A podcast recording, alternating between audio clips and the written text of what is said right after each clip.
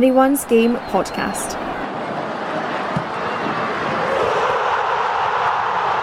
Following women's football.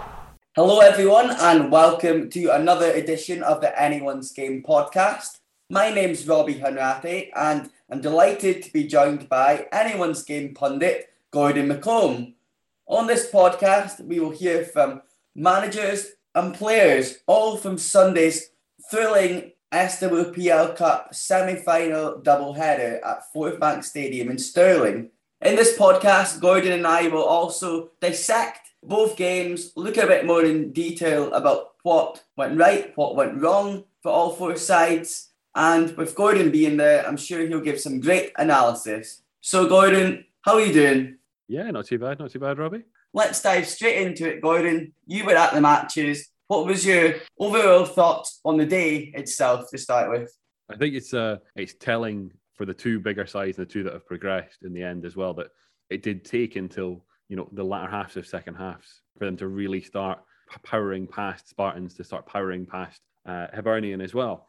These were two really really hard fought ties. I thought all four teams really left it all out there in terms of what you'd expect from nervy uh, cup semi-finals and it's testament that, that speaking to to all the managers afterwards, I don't think anyone was disappointed with performances. They might have been too uh, were disappointed with results. You know, everyone happy with performances put in. It just wasn't enough on the day for two. Yeah, especially look at the first game. Spartans they'd lost in the league fixture 9 0 to Glasgow City. That was their opponents. The fact for them and Debbie McCulloch that they got into the halftime break level. Did you think that scoreline at the halftime break in that match was fair? Did Glasgow City threaten too much?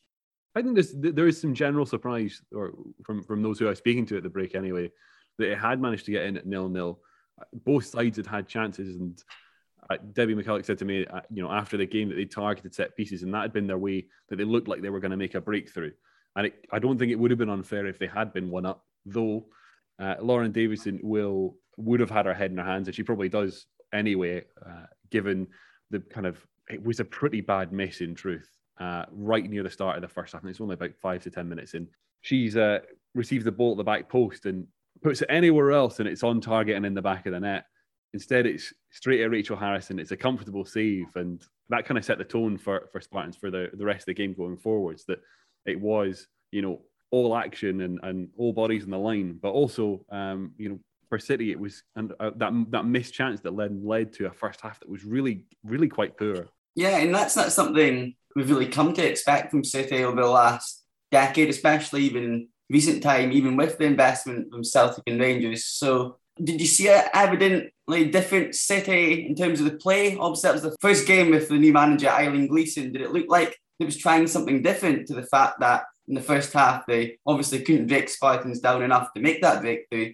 I think from from when I spoke to uh, Eileen Gleeson at, at full time, she'd said, you know, the the focus was um, getting the team, you know, really the really obvious thing of getting the team playing well. And at half time, there wasn't any uh, changes needed to to a tactical plan. It was just a case of, you know, we knew what we were doing was right, but do it better in the second half. And, and they certainly got that. Um, and she certainly got that reaction from, from her players as well.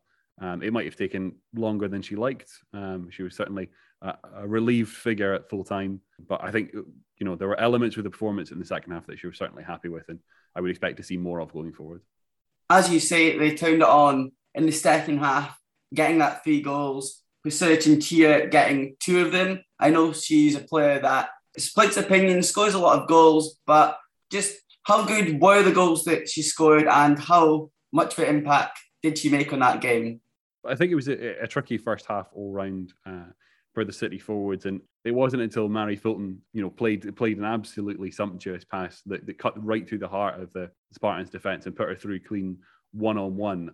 And we know how good a finisher she is, and that was one you you kind of were expecting the net to bulge, and, and it does. And up until that point, I think it's fair to say that, she, that she'd struggled really to get on the ball and, and, and affect play in the way that she would have liked. Um, in the second half, going going afterwards, that you know what? I think she still had had a bit of a tough time, though she does really well for that third goal. And if you've not seen it, I would urge you to watch it because it's a really acrobatic finish. But getting away from pulling away from her marker, having space at that back post, and able to perform that kind of kind of finish, you know, you see the kind of quality player she she is. But yeah, definitely a more difficult afternoon than she perhaps would have liked.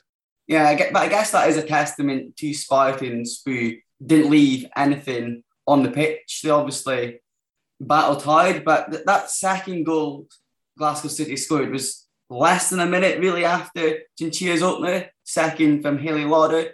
Do you think Spartans just lost concentration after finally going behind 60 minutes into the match after doing so well? It was a little bit of that. I think it's fair to say it's it's a, a goal that, that felt a little bit fortuitous in terms of just the manner of, of how it eventually ends up in the back of the net. But you can see the change that Gleeson makes to, to bring that that chance about in the first place. Spoke at, at full time as well about Julia Mollen bombing forward on the right. She play, plays that ball into the corridor of uncertainty. That difficult place for defenders and keeper to deal with. And Laura gets just you know the faintest of touches, and that's enough to take it past the keeper. I don't know necessarily that I would call that you know a lack of concentration. It's more just City's game plan finally coming, to, getting into a position where it comes together, uh, and, and, a chance that, that frankly is pretty difficult to defend at the best of times. Yeah, for sure. And I guess that sometimes happens as the game goes on. Players tire, and the game plan can start to look good. And obviously, they've done that. They won 3 0 Glasgow City and they booked their place into the final. But it was a mega day for you, Gordon, on Sunday, back to back games. Two hour wait between the games after City's 3 0 victory. It was Hibs and Celtic in the second match. And Hibs got off their flying start with Scotland International, Rachel Boyle scoring a cracking long range effort after only 12 minutes. Just how good a goal was that, Gordon? uh, frankly, right out of the top drawer. Um, as sweet a strike as as you could hope to hit uh, on a football net. You know, I don't think uh, any keeper in the world would have had much of a much of a sniff at all at getting anything close to, to a hand on it. It was, uh, yeah, an absolute world beater. Yeah, and that probably merits why she's just got a Scotland call up today. So well done, Rachel Boyle. And in that first half, Hibs went into the half time break a goal up, but how did the chances and the way of play really go? Did they deserve that 1 0 lead? Yeah, yeah, I think it's fair to say they did. They uh, had a game plan and they shut down Celtic pretty effectively. So Celtic had that 3 4 3 with the, the, two wing backs. And that front three, oh boy, did they have a, a really tough time because Hibs had the, the 4 2 3 1 or 4 4 1. It was a little bit fluid in what they were doing. But that initial defensive block of the four and the two really kept Celtic's front three pretty quiet and, and made it really, really difficult for them to operate. And that means Celtic are really, really struggling to progress the ball forward. Hibs get a lot of time to dominate, are able to play through the kind of isolated two uh, midfielders in the in, in the centre of uh, Celtic's side. And yeah, it was uh, yeah, pretty. I wouldn't go so far as to call it comfortable, but it certainly looked like Hibs were uh, in control of proceedings for, for a lot of that first half. That's what I heard and thought as well. Hibs, you'd imagine we're out to they want to keep that trophy, so they would have been very pleased going into half time, a goal up. But Celtic responded by making two half time substitutions to try tilt the game in their favour. And what happened straight from half time? Celtic got that equaliser from young forward Jacinta. What was reaction on the Hibs bench and on the Hibs team just losing a goal so early into that half? Well, it's something we, we spoke about with Dean Gibson and Rachel Boyle at, at full time. So you'll hear uh, their thoughts on it, no doubt. They've been really, really struggling to work out why Hibs are, are, are so uh, proficient in the way they would absolutely hate to be uh, at conceding goals straight after the break. They've tried a couple of different things uh, to try and fix it, and uh, they had the the girls out very early after you know the halftime team talk to try and get them uh, g'd up and ready to go. And it was one of the one of the tactics that Dean said. You know, they're trying to try and uh, force a reaction to stop these immediate goals from kickoff happening, uh, or very early goals into the second half from happening. And it's unfortunately something that, that didn't work uh, again on the day. Uh, they, they, you know, at full time, they both uh, Dean Gibson and, and Rachel both scratching their heads and, and not really sure how to prevent this sort of thing happening going forward as well. It's uh, it's a real, real tough one for them to try and work out because it's something that's happening alarmingly regularly, and it's something they definitely won't want to continue. Yeah, you make a good point there. Happening regularly. That's the thing with Hibs. They've got a very good, solid squad, good team, and solid defence as well. So it's uncharacteristic for them to play the first half or play 90 minutes so well, but the start of the second half or whatever, just switch off. And when you're playing against a team like Celtic, who have been on pretty good form themselves so far this season. You can't give them any space or any clear cut chances. especially not being prepared for the second half. But that's something that Dean Gibson, as you say, is trying to work on, and I'm sure that we'll be doing that. We'll obviously speak a lot in podcasts this season about Charlie Wellings, how great a contribution she's been making to the Celtic side, in double figures for goals already this season. Scored a crucial goal the other week against Rangers, and obviously she scored the winner in this match. But from what I've seen, her and Jacinta turned it on in the second half in general for Celtic, and the kind of the tide of the game turned a bit. Yeah, so uh, Jacinta really kickstarts uh, that Celtic comeback. She'd been dropping in. I, I, for anyone who's watched Celtic, you'll have seen this happen countless times. Uh, with the two sort of wide uh, uh, forwards in the front three, Jacinta has this habit of dropping deep, and when she picks up the ball, she's going to cut inside from left to right. Does that in the first half, but just gets uh, you know shut down. The the space gets shot on her very very very quickly. Um, but second half, finally, it pays dividends. And if you watch the goal back, uh, I think it's Olivia Chance makes the absolute perfect overlapping run that you need to make this goal happen. And She little giving goal. Olivia keeps the run going and she draws. I think it's I think it's Amy Gallagher that gets drawn across with it, and that leaves just enough space for Jacinta, for Jacinta to take the touch and bend it into the corner. And from there on, Celtic tails are up and everyone's uh, kind of rearing and ready to go. And you might have thought this is where you see kind of a repeat of the Glasgow City game, where then Celtic really start ramping up the pressure and taking over. And in fact, it goes the other way. Hibs kind of managed to survive that, that early couple of minutes of wobble, get things back under control, and it turns back into that tense affair of back and forth of neither side really able to hold on to control.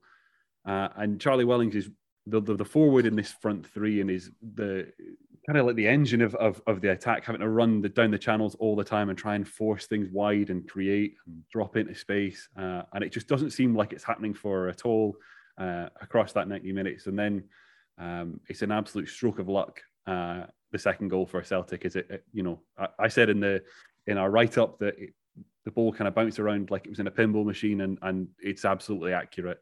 Um, and it's just unfortunate for Hibs that it falls at you know the best one of the best strikers in the league. And uh, credit to Charlie, it's an absolutely stunning finish into the top corner. Um, and one of those where you're you're happy to see her score for the for the work that she's had to do off the ball and for the work she had to do trying to build up play rather than the work that she does in terms of the chance actually converting chances.